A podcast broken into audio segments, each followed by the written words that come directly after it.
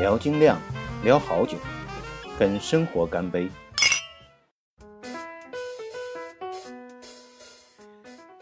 大家好，好久没有录精酿自酿啤酒的节目了，今天就酿一，不是酿一个，今天就录一个酿造日记。那么今天我手边是有一本自酿啤酒圣经的书，然后是我酿造的自己酿啤酒的一些做的记录、配方啊之类的，然后还有是一瓶啤酒，是我自己酿的仿仿修道院著名修道院风格的蓝帽的，嗯。智美蓝帽，现在我就把它打开，边喝边聊。哇，气很足。这一份酒我酿的时候好像糖放多了，所以每次开开来气都很足，往外泡冒泡。不知道大家有没有听到啊？倒在酒杯里就有这种沙沙的声音泡。OK，尝一口。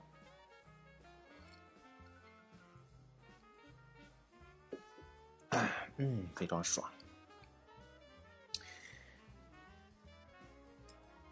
好，今天的酿造日记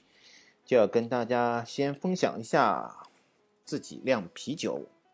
可不可行。怎么做？然后之后就是找找一两个我后来酿造啤酒的一些那个记录，给大家聊一下几个配方和酿造方法。好，我们开始。那么大家知道这个啤酒啊，其实是可以自己酿的，嗯，每个人都可以自己酿。呃，因为我自己亲身经历了嘛，我是自己酿了好多好几个啤酒，有而且有不同风格的啤酒都酿了一下。那么每个人其实只要你有一个厨房，然后买一些器具，你就可以自己做了。而且所有的东西现在在网上都可以实现，嗯，现有网购就非常方便了。之前那个，比如说在疫情的时候就酿酒就比较好，但是那个时候好像快递啊、货物啊什么都不太方便发。现在就应该都恢复了，就可以买材料酿酒了。那么我先来讲一下我亲身体会自己酿酒难不难？应该讲酿一些基本的酒，只要是。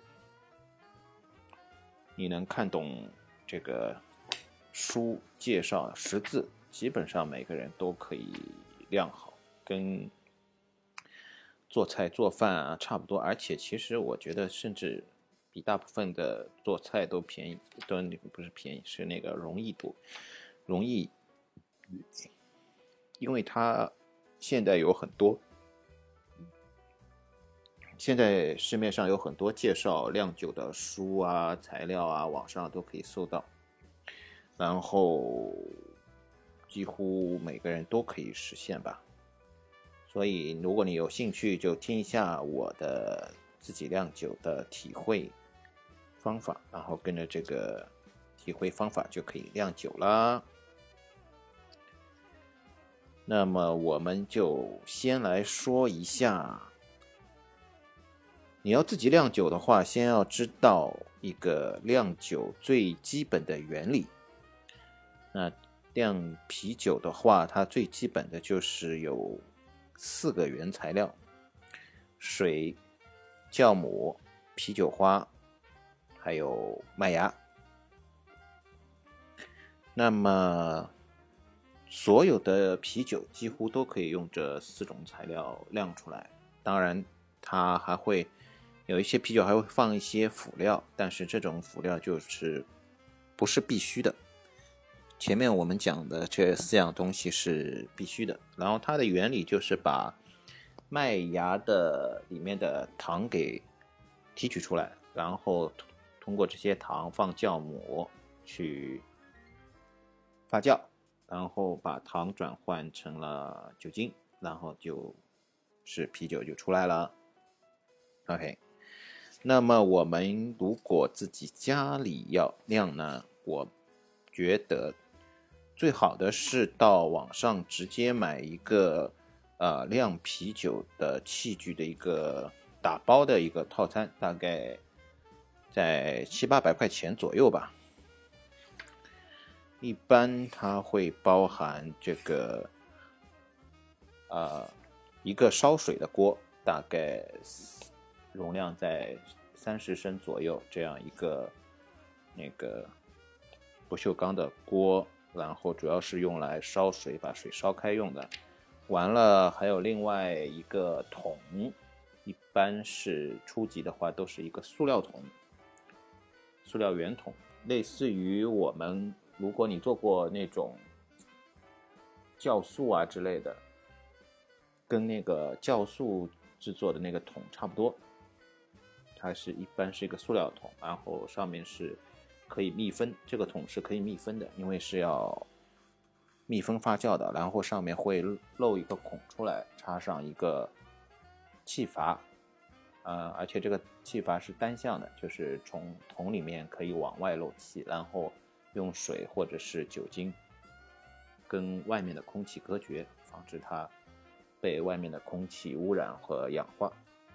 这样一个是发酵桶，是用来发酵的。完了，还有一个桶是保温桶，呃，类似于我们以前小时候有很多公共场所提供热水的话，它那个热水会放在一个保温桶里，有点像这种保温桶。它主要是用来把这个我们麦芽提取浸泡的时候保持一个恒定的温度，因为它需要在一个恒定的温度下面进行。这个糖化，把它的糖从麦芽里面提取出来，提取到麦芽汁液体里面。这个麦芽汁就是我们之后酿啤酒的投酵母的一个原料的汁。那么这几个是大的物件，然后还有一个是有一个会用到的一个圆盘一样的一一个装置，是冷却盘，它是用来当你的那个。麦芽汁煮过以后，一般都是要煮沸的嘛。完了以后，就把这个麦芽汁，呃，还原到它的那个需要发酵的温度。发酵的温度一般，如果是酿艾尔的啤酒，也就是说用艾尔酵母酿的啤酒的话，因为它艾尔酵母的适宜的发酵温度是在二十度上，二十度上面，二十。度到二十七八度的样子为主，这一个温度段，所以要把这个麦芽汁的温度降到这个适宜发酵的温度，也就是二十度到二十七度左右，这样一个温度。那一般在自然环境下面，它要自己冷却到这个温度是很慢很慢的，所以我们要用这个冷却盘来冷却它，这就是一个。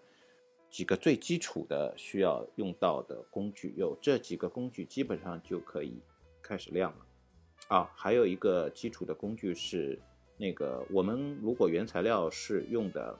麦芽的话，谷物的麦芽的话，回来买回来以后还需要把它磨磨成那个适宜糖化的一种粉末，比较粗的粉末状的一个麦芽的状态，所以我们需要有一个磨麦芽的机器。这个机器如果便宜的要便宜的话，一般都是买呃手摇的一种铁铸的一种呃磨麦芽的机器，网上都有。这个就是累一点，大概磨嗯五公斤的麦芽需要半个小时吧。然后还有一种就是比较省力的，像有那种带轴承电动的这种磨麦芽的机器。就比较贵一点，然后有的人是自己，如果动手能力强的话，可以改装，自己把一个手动磨的那种，改成一个用接上电钻，可以用电钻来驱动它的轴承磨麦芽的一个机器。好，以上这些就是最基本的一些器具，有了之后就可以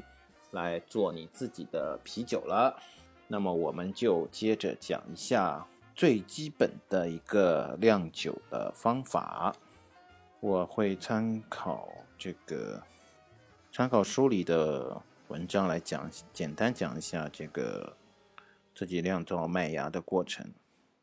那有了这些机器呢，你就第一步选择自己要酿的一种啤酒，然后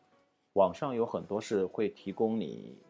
配方包的，就是呃这个酒用哪些东西怎么酿，它都会告诉你的一个配方包，包括然后呃所有的原材料它都会发给你。那么所有的原材料第一步的就是我们会拿会买一些麦芽。那根据不同的配方，有不同的麦芽的种类，有各种各样的，大概有几十种吧。OK，但是最最基本的其实就几种，那个最主要的大麦的麦芽，作为一个基础的酿造的粮食作物。然后就是这个麦芽买回来以后，要把它磨磨成适合糖化的一个呃形式。基本上适合糖化的话，大麦芽它是有那个谷糠的，就是它外面有包裹一层皮的。然后我们磨麦芽之后呢，就是要把它这个谷糠给退下来，而且要完比较完整的退下来。然后呢，它里面的那个大麦的这个果实果粒这个东西，它要把它弄碎。但是呢，那个外皮果壳的不要把它弄得太碎。嗯，之所以要这样呢，它是因为它那个果果壳是那个粗纤维状的嘛，呃，体积也比较大一点，然后在我们糖化的时候，有利于把那个呃糖化的麦芽汁给润出来，给浸出来，然后呢，这个谷物的东西呢又留在这个过滤的包里面，不跟着水一起出来，这样就是最好的一个理想状态。所以呢，我们。就有了麦芽，那就把它磨成适合糖化的状态。磨完了以后呢，我们就可以在磨麦芽的时候呢，一边就可以把你需要的一些热水把它烧到指定的温度，一般是在，因为我们糖化的话是一般是在七十度以下，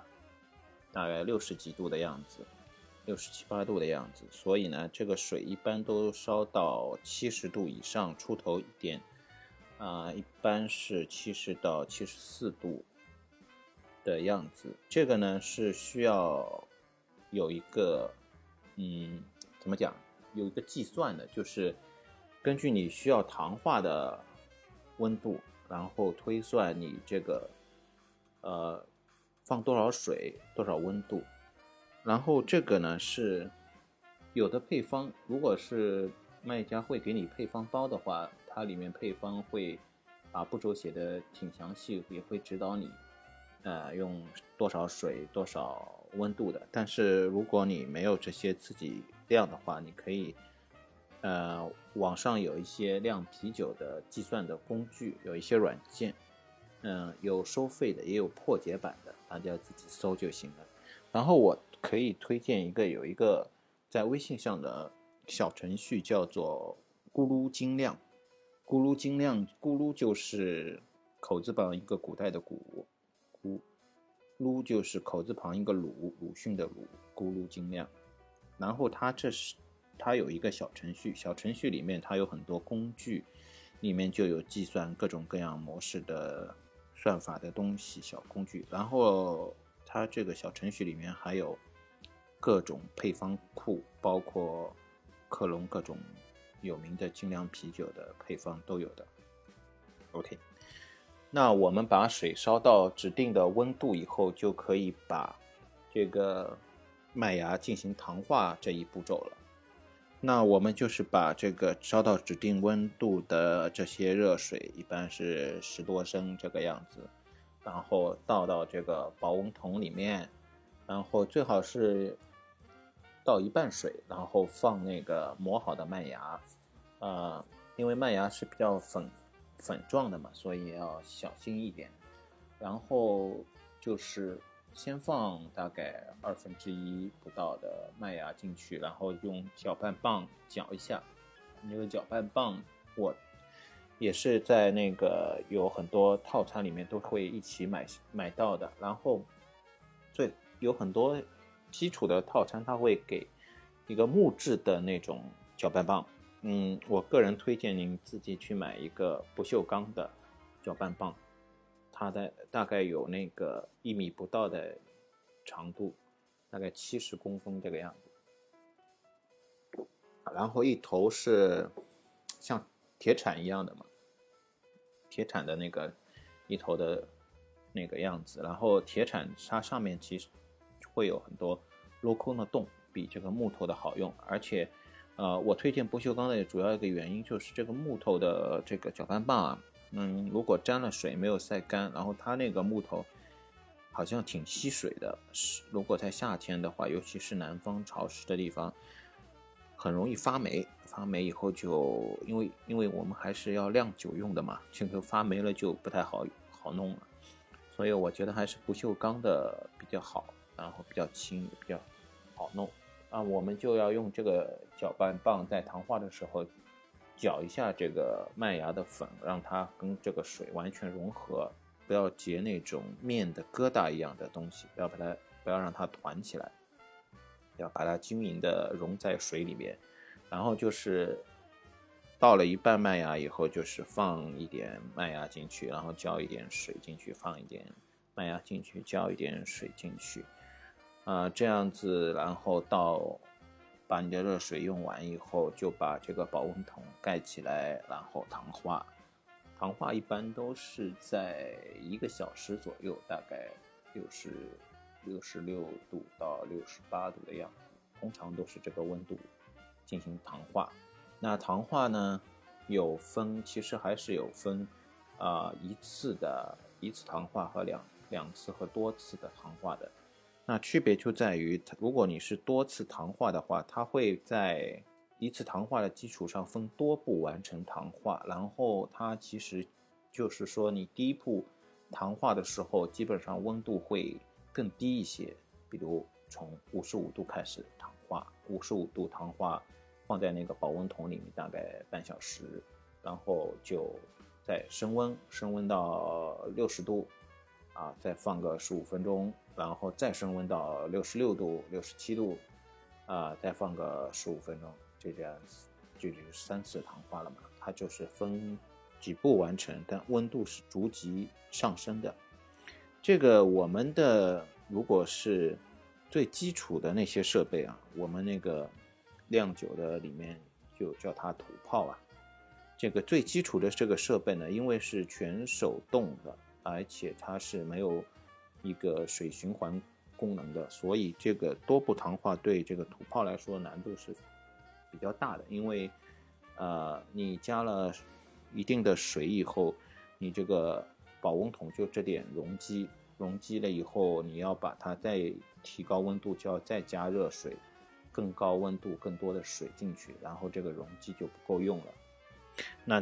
有当然有另外一种方法解决，是把里面的水，因为我们这个保温桶通常是带一个啊那个热水的开关的阀的，可以把里面的水放出来。那我们另外一种方法让它分多步，温度一级级上去的话。我们就可以把这个热水阀打开，把那个保温桶里面的热水放出来，放出来。比如说，你第一步是五十五度的，把这个五五十五度的那个麦芽糖的麦芽汁放出来，放出来完了以后呢，再放到一个锅里面，或者你那个烧开水的桶里面，把它烧烧到最起码要八九十度以上吧，有时候是直接煮煮开的，煮到一百度。比如说你糖化的时候大概是二十升，然后你就放个五六升、七八升出来，把它加热到一百度，再倒回那个保温桶里面，让它从五十五度再升到六十度、六十六十几度的样子。这个呢，其也有小程序可以计算的，但是这个还是其实还算一个比较进阶的一个技法了。还是我建议一开始量的话，还是用单步出糖的方法比较好一点。尤其是有一些风格的啤酒，其实单步出糖完全是可以的，不不会在那个口感上面有太大区别。这就是一个糖化的过程。那么我们糖化的时间到了以后，就把那个。糖化的麦芽汁放出来，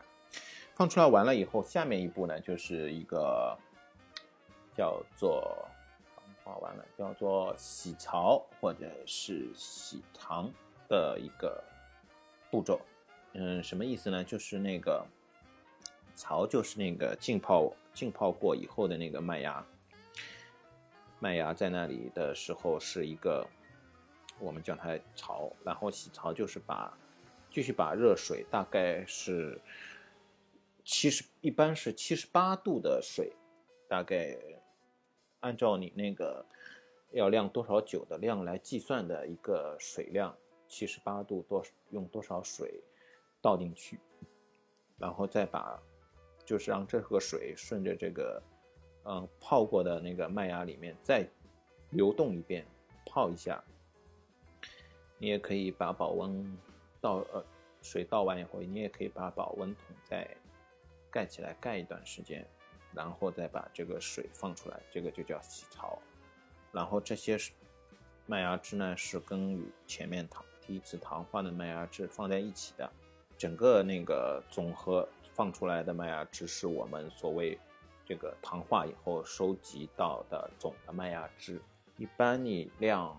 二十升的。啤酒，你目标是酿二十升的啤酒的话，那收集这个麦芽汁要收集到二十五到二十六升左右，因为要其实还是要看你那个之后煮沸的时间的，因为一般一个小时大概会烧掉六升左右的水，就是因为有很水烧开以后变成蒸汽流失了嘛。所以你二十，如果你收集了二十六升，你煮之后煮沸，煮沸一个小时的话，实际上是得到二十升左右的那个麦芽汁，然后之间中间总归会有一些损耗，其实就是二十升不到了这个样子。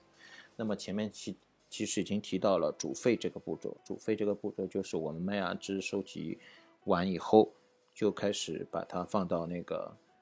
一个大锅、一个大桶里面。就是我之前讲的材料里面的那个不锈钢的大桶，再放到炉子上面烧，这个就是开大火直接把它烧开就行了。然后呢，一般那个买的煮沸锅都会配锅盖的嘛。一开始你可以把它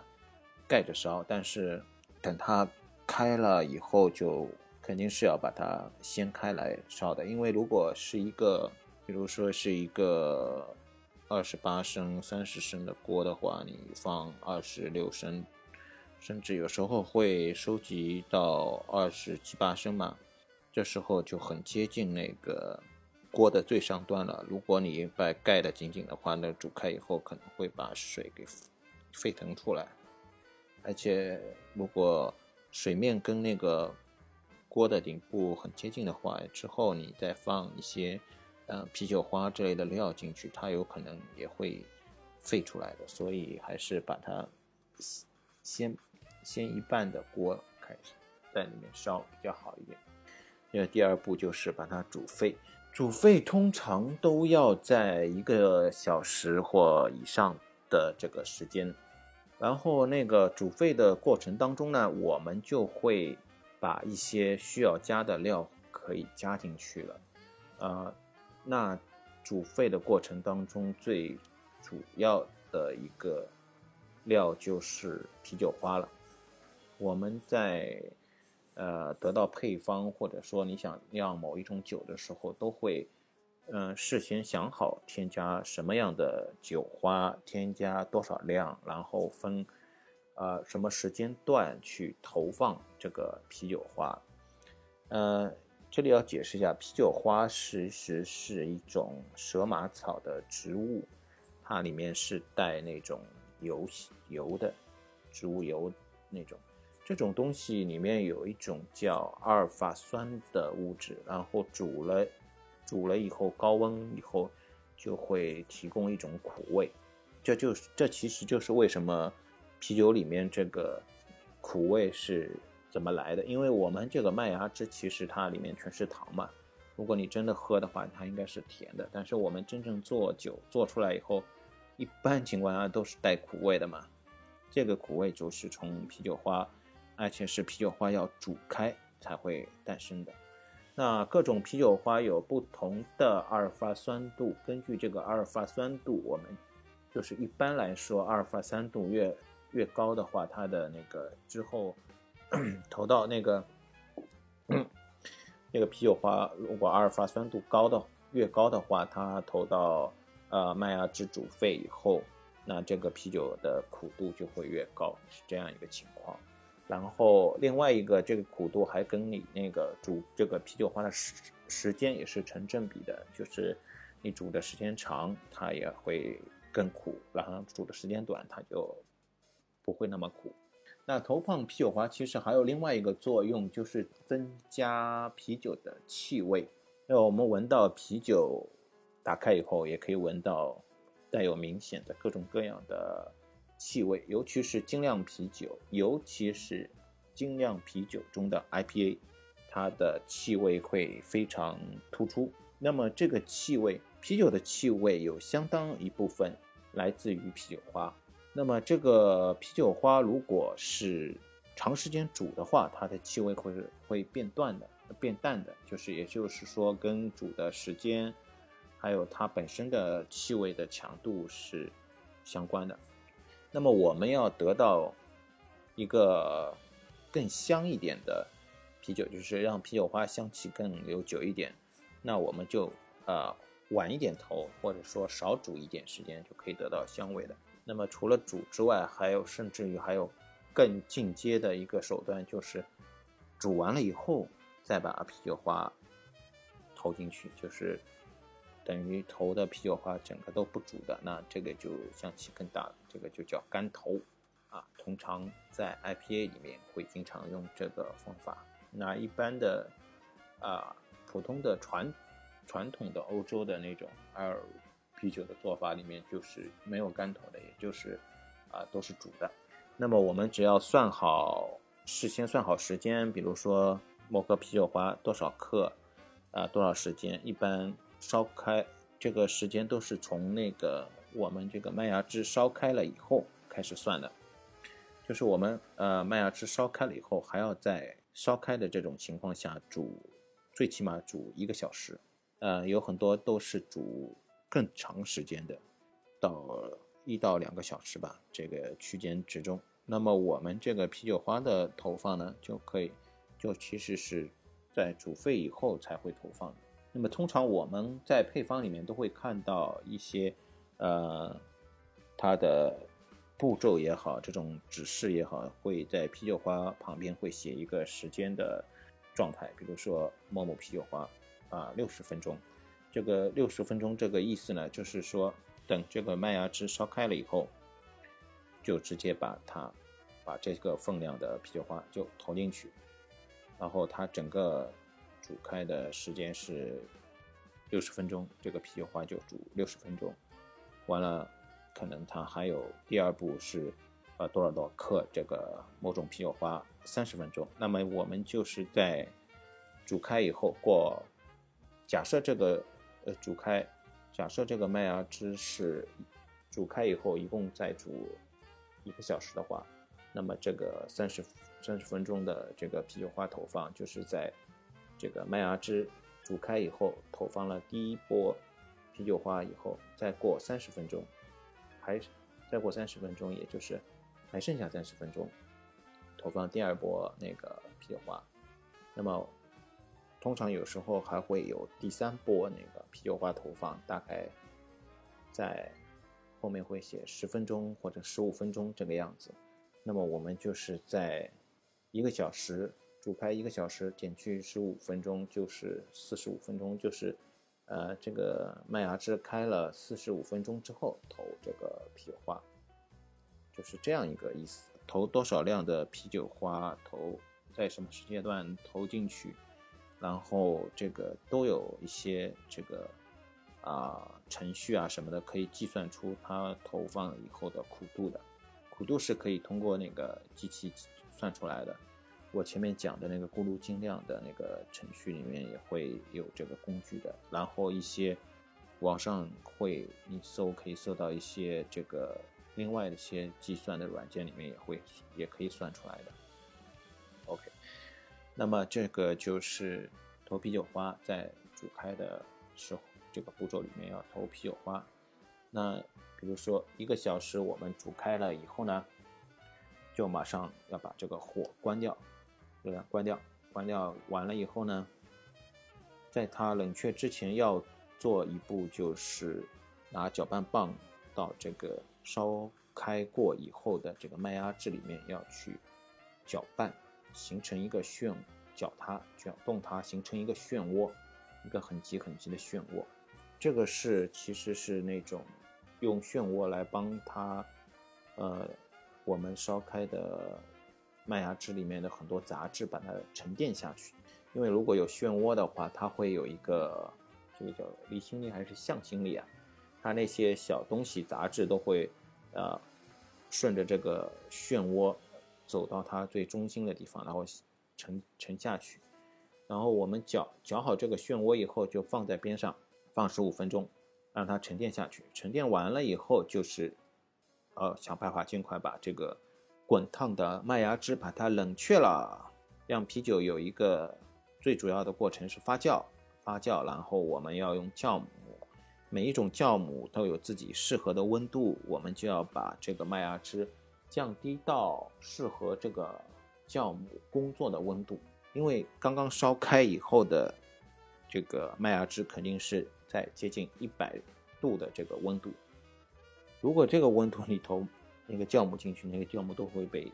活活烫死，都没有用的。所以我们赶快把它降温。那么我们降温就是前面提到的，你买如果一个打包的一个产品的话，它里面会包含一个冷却盘，一圈圈盘上去这样子。然后这个盘管是有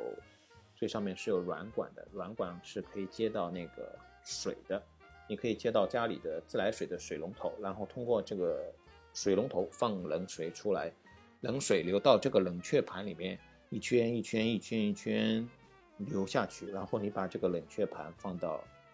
麦芽汁里面，它就等于是这个水一圈一圈，冷的水一圈圈在这个麦芽汁里面流动，然后它因为是冷的会吸热，就把麦芽汁里面的热带走，这样子，然后放出来。那么这个就是一个冷却盘的作用，是帮助这个麦芽汁降温的。我们之所以要降温，是要到这个酵母工作的温度。那么这个过程呢，我们讲酿啤酒的话是越快越好，因为我们要防止它这个呃麦芽汁在接触空气的时候被空气里面氧氧化，被空气氧化呢，一个是会影响啤酒的颜色，更重要的是会影响那个之后做出来酒的味道，可能会偏酸啊这样子。所以我们其实是尽可能要快的把这个温度降到适合发酵的温度，而一般我们自己。酿啤酒或者说精酿啤酒嘛，一般都是二酵母，就不会去酿拉格。当然也有些拉格也可以自己酿了，因为拉格温度更低嘛。那个二酵母是通常我们会首先尝试酿造的这个自己酿的啤酒，那它应该在二十，一般在二十三四度这个范围比较常见。那要降到这个温度，需要最好是在半个小时内能够降到这个温度。但是你如果初级的买这种一般的这个冷却盘的话，它的那个效率没有那么高，尤其是在天气热的时候，因因为如果比如说在夏天，室外室内的温度本身就已经到三十度或者甚至三十几度的情况下面，你要把它降到二十几度是很难很难的。那么我们有一些土办法是，你可以准备几个那个呃那种大瓶的可乐瓶、细细瓶这种塑料瓶，然后事先灌好水，头天晚上就把它冻起来，冻成冰，然后那个冷却的时候就可以把这些可乐瓶放到这个呃麦芽汁里面。当然，这个瓶瓶罐罐都是要那个消毒过的，在这个包括我们其他器具，其实最好也都是严格消毒过以后的。在很多那个卖那个自酿啤酒或者说加量啤酒的那些呃网店里面都会有提供相应的那个消毒器具。我经常，我现在一直在用的一个消毒的器具是美国的一个叫习惯叫它双 S 的这个消毒液，它是美国那边专门为那个加量啤酒做的一种消毒液。它的好处是，这个消毒液浸泡以后大概浸泡。十五秒吧，按它的那个比例配方调好以后，浸泡十五秒就消毒完成了。这个消毒液可以直接进那个麦芽汁的，它是不会带任何气味或者其他东西的，可以直接被啊酵母给消化掉的。这个叫双 S，然后也不是很贵，而且它是一比六百这样配水的嘛，而且它可以你保存的好的话，可以反复用，一直用。所以这个也是比较好的，可以推荐大家用这个啊。那么我们就想尽办法把它冷却，冷却到酵母果冻的温度。那么在这个过程当中呢，你要取哦，对了，在那个买套餐的时候，一套餐设备的时候呢，你一般还会得到一些测量糖度的工具。这个测量糖度的工具是帮助我们计算那个啊。最初的麦芽糖浓度和最终的麦芽糖浓度，然后再通过这两个麦芽糖浓度之间的差别来把酒精度算出来，是这样一个作用的。所以在整个麦芽汁煮沸煮沸了以后，我们就要取一点麦芽汁出来测一下糖度。这个时候测的糖度就是啊初始的麦芽汁浓度或者叫麦芽糖浓度。这个初始的麦芽糖浓度呢是。我们经常会在一些我们自己买的工业啤酒，就普通的啤酒上面，它会显示一个麦芽糖浓度或者麦芽糖度的，是一个 P 做单位的，这个 P 单位叫柏拉图，是一个糖度的单位。他们写的这个呃糖度的这个单位，其实就是我所说的，我们麦芽汁收集完了以后，在煮沸了、煮沸煮好以后，收集到的这个麦芽汁。的一个糖度就是初始麦芽糖浓度，这个时候要测一下啊，一般是有一种一种长筒长筒状的一个量杯，是超过两百五十毫升的量的，然后还有一个糖度计，是有点像温度计一样的，但是它底部有一个呃浮标一样的东西的，放到这个糖水里面，它会浮起来的，然后看。上面有刻度，就可以看这个刻度，啊，测这个了。这个就不具体讲了，反正你拿到以后自己就明白怎么怎么一个操作方法。然后把这个糖度测完以后要记下来的。糖度其实跟那个麦芽汁的温度还是有关系的，所以一般是我们认可的那个标准的那个糖度是在二十摄氏度温度的时候的一个糖度。嗯，但是你测。其他温度的呢也没关系，因为有很多这个软件或者程序，包括我前面讲的咕噜精酿这个小程序里面，有那种换算换算的那个工具的，可以把你呃其他温度测到的那个糖度，把它换算到二十度时候的一个糖度啊，这也就是测糖。初始糖度的测量是在麦芽整个麦芽汁烧烧开以后啊，烧开以后得到的那个麦芽汁的糖度就是初始麦芽糖。完了，我们就把它降温。降温的时候还要把这个，因为我们降温完以后就要投酵母了嘛。那个这个时候我们就可以取一点麦芽汁出来，呃，活化那个酵母。通常来说，这个酵母是你要你在买配方包的时候再买，或者说你没有配方包，你自己完全自己配的时候会配一个酵母。啊，那酵母的种类也有很多种，嗯。大的分就是二酵母、拉格酵母，这是两个大的分类。完了之下，这个二酵母里面还有很多酵母，因为不同地区的地方都有不同的酵母，酿各种不一样风格的酒是用不一样的酵母。然后这个酵母呢，现在有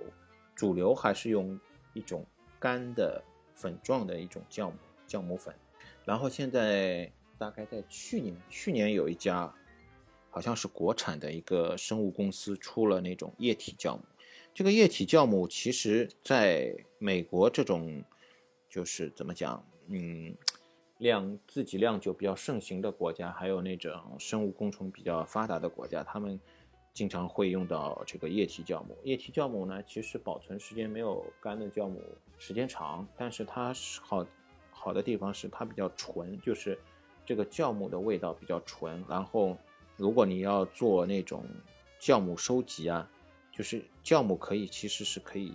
你酿完酒以后，酵母可以是收集回来再利用。循环使用的，它它是一种活的生命体嘛，它是可以反复使用。按照他们那个官方说法啦，就是液体酵母反复利用的效果更好，然后干酵母是不太适合呃收集回来再用的。所以液体酵母比较更比较那个，一个是它那个保存时间短，但是它的发挥的酵母的作用比较好，更好一点吧。然后这个酵母，而且对应的那个种类更多，嗯，这个你接触时间长了以后就可以知道。反正，anyway，不管你用哪种酵母，啊，液体酵母是不需要活化的。这个如果是用粉状的酵母是需要活化活化的，也就是说你要把指定温度的三十度以下的水或者那个直接用麦芽汁也可以倒到这个酵母里面。然后浸泡十五分钟以后，再晃荡它一下，然后再放十五分钟。它等于是事先让这个酵母在这个水或者麦芽汁里面先活跃起来，是一种活态的状状态下，然后再投到这个你冷却完了以后的麦芽汁里面。好，这就是酵母活化。酵母活化完了就可以投到麦芽冷却下来的麦芽汁里面了。那么在投这个酵母之前呢？如果你仔细的话，或者说你有这个这个兴趣的话，你最好是把这个麦芽汁充分的冲氧一下，因为我们这个麦芽汁里面的糖在酵母的作用下发酵的话，它是需要大量的氧气的。如果你这个麦芽汁氧气不足的话，会造成它这个发酵不充分。那么我们冲氧有几种方法，一种是。你把那个装麦芽汁的桶拎起来，晃晃晃晃晃晃晃晃晃，哎，就把这个晃的话，就会把那个空气中的氧气把它融到这个麦芽汁里面。另外一种就是你麦芽汁这个冷却的过程，一般我们是直接在这个烧开水的这个桶里面做的嘛。然后冷却完了以后，我们会用一个虹吸管把这个冷却下来的麦芽汁倒到那个发酵桶里面。那在倒进发酵桶的过程当中，你可以把它那个这个虹吸管，一个是腾空，另外一个是，呃，随便你四面八方的晃，这样是让它这个水麦芽汁流到那个麦芽桶的时候可以溅起来，液体四溅的这种状态，然后然后让它溅到这个桶里面，然后让这个整个麦芽汁形成很多泡泡，那个泡泡越多，这个氧气用融。融进这个麦芽汁就越多，这样也是一个充氧的方法。还有一种方法就是比较花钱的，就是买一个充氧的机器，就跟我们很多养鱼的那种会不不不不在那个鱼缸里面充氧的机器是一样的，它就是一个产生充氧阀的东西，放进去打个五分钟、八分钟、十分钟的氧气是足够了。那么你一般来说，其实，嗯，初级的话就摇摇桶啊，然后。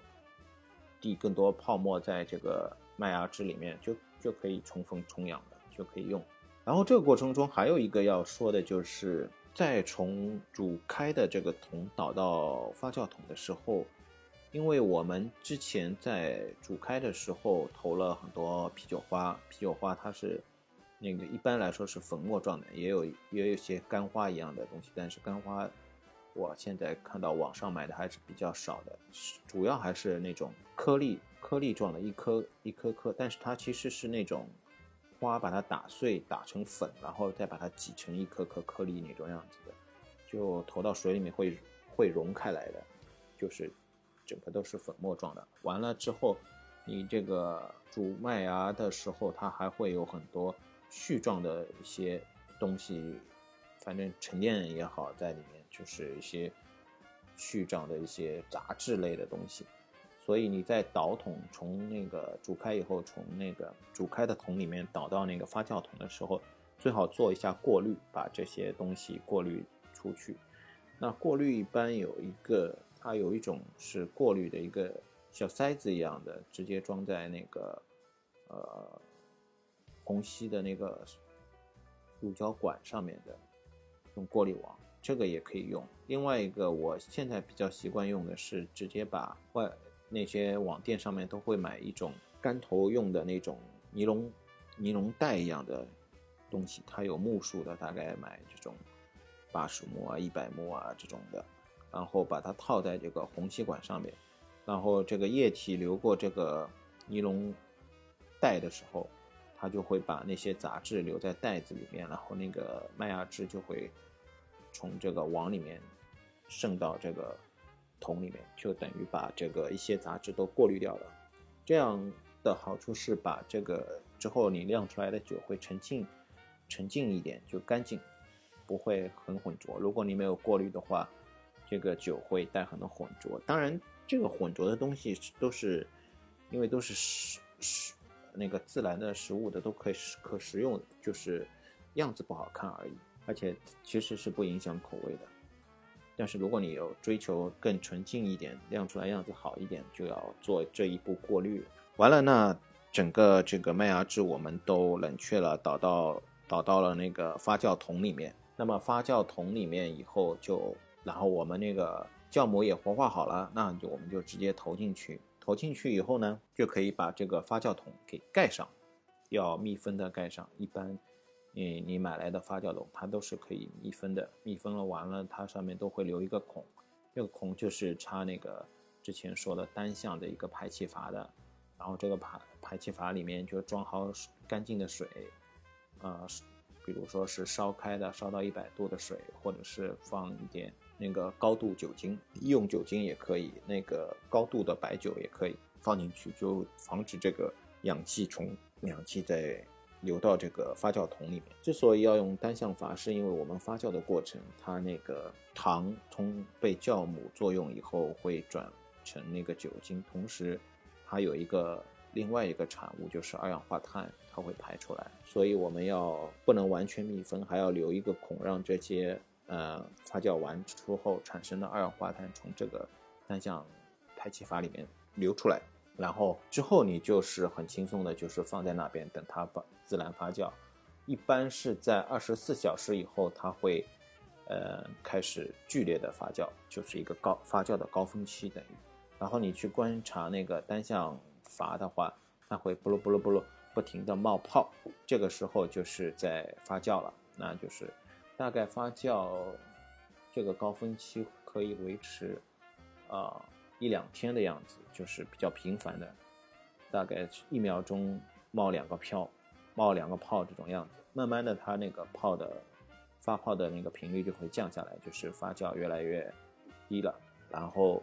你一般这个发酵的过程需要十天或者是两个礼拜左右，不同的酵母、不同的配方，它时间不一样。等它发酵完了以后，你就可以在这个考究一点的话，你就。发酵完了以后，把它那个发酵桶放到那个低温的状态下，让它里面的杂质再做一次沉淀，沉淀到底下。那么在发酵的过程中呢，我们因为是有一个发酵温度的，一般是二十几度，所以你最好是有一个地方是能够控温，控温在二十几度这个样子。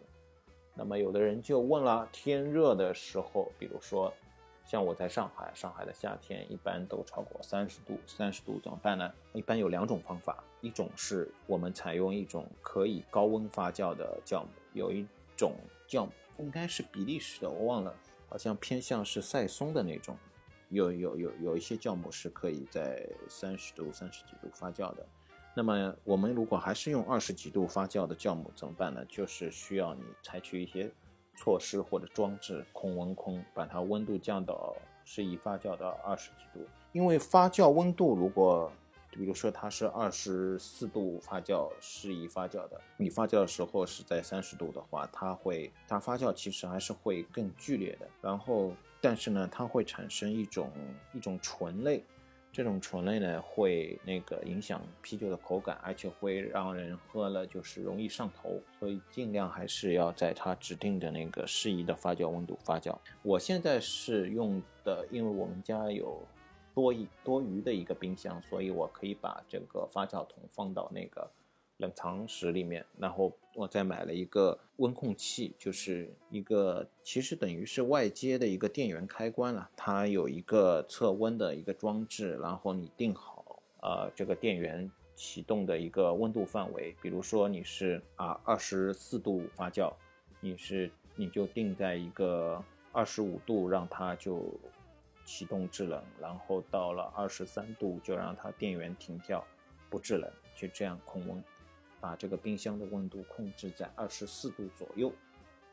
这样就可以发酵了。那么没有这些东西的呢，也不想用，也没有多一个冰柜、冰箱呢，这种情况下呢，你就可以用呃水浴的方法，把这个发酵桶泡在那个水里面，你想办法泡在水里面，然后投一些。我们现在冷链运输的时候会有很多冰袋嘛，冰袋存的你就放这些冰啊，冰袋这些，反正是降温的东西，把它这个水温度降下去，降到二十几度的样子，这样子水域通过水域的方法把它空空在二十几度，那这个就是发酵的这个过程。那等了一个礼拜、两个礼拜，发酵完成了以后，你就可以收获了。把麦芽汁再从那个发酵桶里面，最好再做一次倒桶，就是从呃发酵桶里面倒到 anyway 随便另外一个容器里面。这个时候呢，也可以做再做一次过滤，用那个滤网这样子把那个里面杂质过滤，这样就更干净一点。包括我们之前说的放在冰箱里面冷却一下的方法也可以。发酵完以后，其实这个酒已经接近成功了。嗯，突然发现也讲了一个钟头了，有点累，放首歌听一听先，然后就讲发酵完以后的最后的一步。嗯，我们听一首《我把你灌醉》，想听一个黄小琥版的。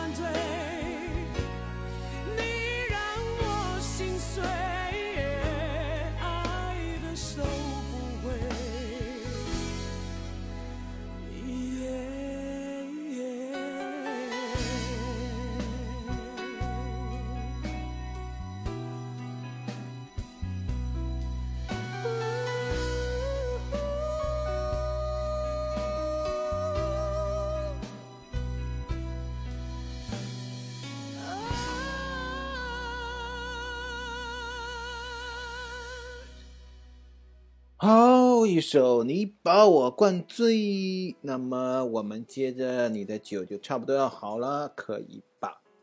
别的人给灌醉喽。那么我们前面讲到，基本上发酵一个礼拜、两个礼拜，就基本上应该是是发酵完成了。啊，两个礼拜基本上是极限了，基本上都可以发酵完成。那么发酵完成以后呢？这个酒就要倒倒一下桶，为了那个更干净一点，用个过滤网过滤一下，倒一下桶，嗯，倒到另外一个桶里面，然后就要开始装桶了。那么最好是最后你倒的这个桶是有一个龙头的，那么没有龙头就用虹吸管，虹吸的原理把它吸出来，然后放到那个某种你用来装酒的容器。那么我们先来讲讲一下那个装酒的容器，一般就是玻璃酒瓶啊。网上这个也是有买的，如果要便宜的话，就是一箱一箱的买，就是一个大纸箱的，然后有个几十瓶的那种。那尺寸有小瓶的三百三十毫升的、五百毫升的、六百多毫升的，然后一升、一点五升的，这个玻璃瓶都有。嗯。有一部分是最传统的，就是盖那个我们平时常见的那个铁质的那个瓶盖，瓶盖的那种。然后还有一种瓶子，其实是蛮好的，是那种我们叫摇摆瓶，就是有一个它在瓶口这里会穿一个呃铁质的东西，然后有一个像有点像。扣子一样的东西，然后把一个塑料的瓶盖用通过一个装置扣在这个瓶上，其实是盖子等于是固定在这个瓶子上，可以反复使用的。然后这个也很牢，然后密封性也挺好的，就是比一般的瓶子就再贵一点嘛。然后你就根据自己的需要选择买了。呃，如果是用传统那个啤酒瓶瓶盖的话，那你就还要买一个。嗯，盖瓶盖瓶盖的机器，这个就是其实就是一个压的一个机器了，要靠人力把它压下去的，有点累。就是如果做多的话，如果是二十升，那么二十升我们一般最后可能会得到十八升、十九升的样子。那么，那么你如果是自己喝的话，可以买尽量买一些大瓶大瓶装的自己喝。完了，还有一种现在有一种塑料瓶，那好。像材料叫 PET 还是什么，嗯，质感上其实就跟那个我们平时喝可乐啊那些瓶子的感觉差不多，好像比他们这个瓶子稍微厚一点。这些瓶子应该也能用，我也我也用过，我没有买全新的，我用过那个，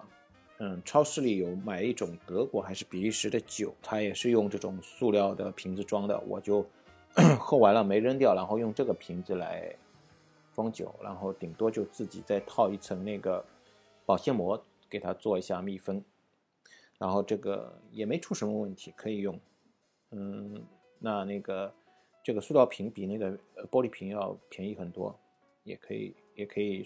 买来试用一下。完了之后，那么还有还有一些装置，就是比如说你有外面有一种那种。铁皮的大酒桶，应该都是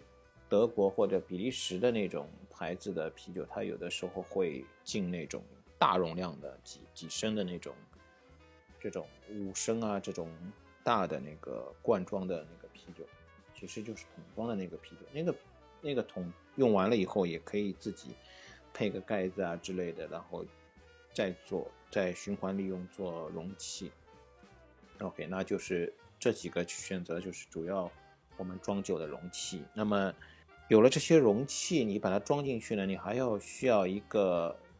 如果考究一点的话，你可以买一个直酒阀，就是专门给你用来装酒。它是一个呃弹簧装置的东西，然后你把它杵到瓶底，把它这个弹簧顶起来，它就会把酒给漏出来。如果你不顶这个弹簧，它就密封了，这样就比较灌酒好一点。那我。我其实没有用这个东西，因为那个东西我买的那个直酒阀不知道弹簧不好还是阀门不好，老是怕弹开来散开来，这样不不好用。我就用那个乳胶的管剪剪一个差不多半个酒瓶那么长，然后插在那个呃水龙头那个里面，然后就等那个就水龙头一开，把酒灌出来就行了。OK，那这个就是倒酒的一个工具，但是这个不是关键，关键在于你把这个酒从酒桶里面倒到酒瓶里面，还有一个步骤是需要在这个里面要放糖的，这个是二次的那个发酵。我们知道有糖有酵母，它就会发酵。那么这个二次发酵的目的是为了在你最后得到的这个酒之后。里面会有二氧化碳，然后这个二氧化碳会有一个什么结果呢？就是我们平常喝啤酒有有那个气的那种，在那个舌苔上啪啦啪啦啪啦啪啦那种弹开来、破开来那种很爽的那种感觉，这个这个我们叫沙口感。它这个碳酸化的过程就是提供这种沙口感。那么要碳酸化呢，就必须再放点糖进去，就是。在那个酒瓶里面，它还是有糖，可以让它剩余的酵母在这个酒瓶里或其他容器里面进行第二次的发酵。这样第二次发酵以后，它就会产生这个二氧化碳碳酸。那么放多少糖呢？就是要看你要得到多少碳酸的。通常来说是大概是在我们有个单位叫二点七，然后实际上就是。通常的做法是在一升的酒里面有八克的糖，你记住，一升酒配那个八克的糖。那么我们有几种方法，一种是在你整个酒第一次发酵完成以后，呃，比如比如说投了酵母两个礼拜之后，然后你取那个，你算一下总的那个酒的体积，然后乘一下这个八克。因为一升是八克嘛，你乘一下得到这个需要糖的这个量，然后放到一个碗里面，然后放两百毫升的水，开水进去，把它这个糖化开，化成一个糖水，然后整个糖水灌到这个啤酒里面，这是一种方法，就是整体把它灌在里面，然后就装瓶就可以了。另外，我在网上看到一个，也是我后来就是最近经常用的一个方法是。买我买了那种冲咖啡的太古的那种糖包，就是五克，是五克吧？好像是五克，五克一装，五克一装，五克一装的那个那种小的糖包，里面是白砂糖的。完了就是用这个糖包装那个酒瓶，因为它一升是，一升是八克左右嘛，那算下来，如果是小瓶三百三十毫升的话，它就是在。八克除以三就是三克不到，那么如果是五百毫升，其实就是一半，大概是四克不到。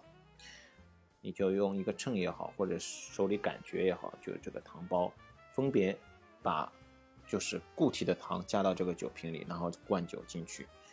让它在那里溶就行了。这是两种分配那个糖的方法。第二种方法的好处在于它可以精准的控制每一瓶的。糖量，因为你如果是一个就是总的一个糖水倒进那个最后装瓶的那个桶里面，等于是二十升，呃或者说是十八十九升的那个发酵完成的那个第一次发酵完成的那个麦芽汁里面混进二百毫升的水，二百毫升的糖水，那有可能有的时候它它溶的不均匀啊什么的，你你可能每每一瓶的。那个平均的碳酸化不一样，那这个后一步就是可以控制每一瓶投的碳的量，基本上碳酸化的量可以控制的比较精确吧，这样的。但是两其实两种方法都可以，就看你喜欢哪种方法了。那么投到这个酒瓶以后，我们因为要碳酸化，其实有一个发酵的过程，那也是自然的过程，所以还要等上一个礼拜到两个礼拜的样子。才可以得到这个酒，所以说总体来说，那么算下来做一个酒的话，是在三周到四周的样子，也就是差不多一个月的，基本上一个月的样子。那么不同的配方可能对发酵的，因为它的酵母不同，可能对发酵的时间啊、这些要求不一样。装瓶以后碳酸化完成，你就可以打开来喝了。把这个这个这个一瓶瓶酒打开来喝，肯定，如果你是基本上按照那个配方去做，然后用的是酵母，呃，用的好的大麦，啊，用的比较好的水，那么你做出来的酒肯定不会比任何外面市面上买的工业拉格的啤酒差，我敢打这个包票。不管是从酒的浓度、口味等等各方面，肯定是要比拉格的味道要醇厚的多的。所以你有兴趣的话，就可以自己试一下。然后，因为我这个是音频节目，说的拉拉杂杂，也不是很细致，所以说，如果你有需要的话，你可以在网上搜一些材料。那我推荐比较好的就是有一本自酿啤酒圣经，这不是广告，是我自己真的是买了一本很厚的，大概买的时候是多少钱我忘了，一百块不到吧。它那个外面标的价是一百六十八，但是其实网上应该是有，应该可以淘到那个 PDF 版本的，你淘淘看。嗯，叫自酿啤酒圣经 How to Brew。我觉得这本书比较怎么讲，比较细致认真和比较科学嘛，它各个方面都有涉及，然后等于从最基础的开始讲，讲的比较细。然后那个中国有一个南京，他们有一个高大师嘛，他也有写了一本书，也可以参考的。另外就是网上有很多自量的论坛，哎，我最近也很少上了，不能。这个论坛有一个加量啤酒的论坛，也可以去看一下，里面有很多帖子啊，什么是讲啤酒的，对你都会有帮助。另外就是我前面讲的咕噜精酿这个小程序，它里面自带也有很多教程，啊哦，还有个公众号叫皮博士，皮博士里面有很多文章，比较专一、比较专业的，而且比较那个怎么讲？比较分，基本上挺全的。然后，但是它有很多就是属于比较进阶以后，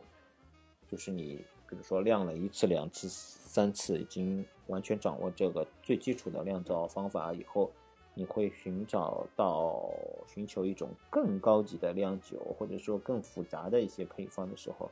你看皮博士的文章是有帮助的，包括呃怎么捕捉酵母啊，自己。自己自己在弄酵母啊，还有各种各样的配方都可以有这些。OK，那么今天就到这里吧。反正你就是如果有兴趣，就自己买一套土炮过来试试，酿一套酒就明白自己酿啤酒是怎么一回事啦。好的，祝你成功，喝上自己酿的酒，拜拜。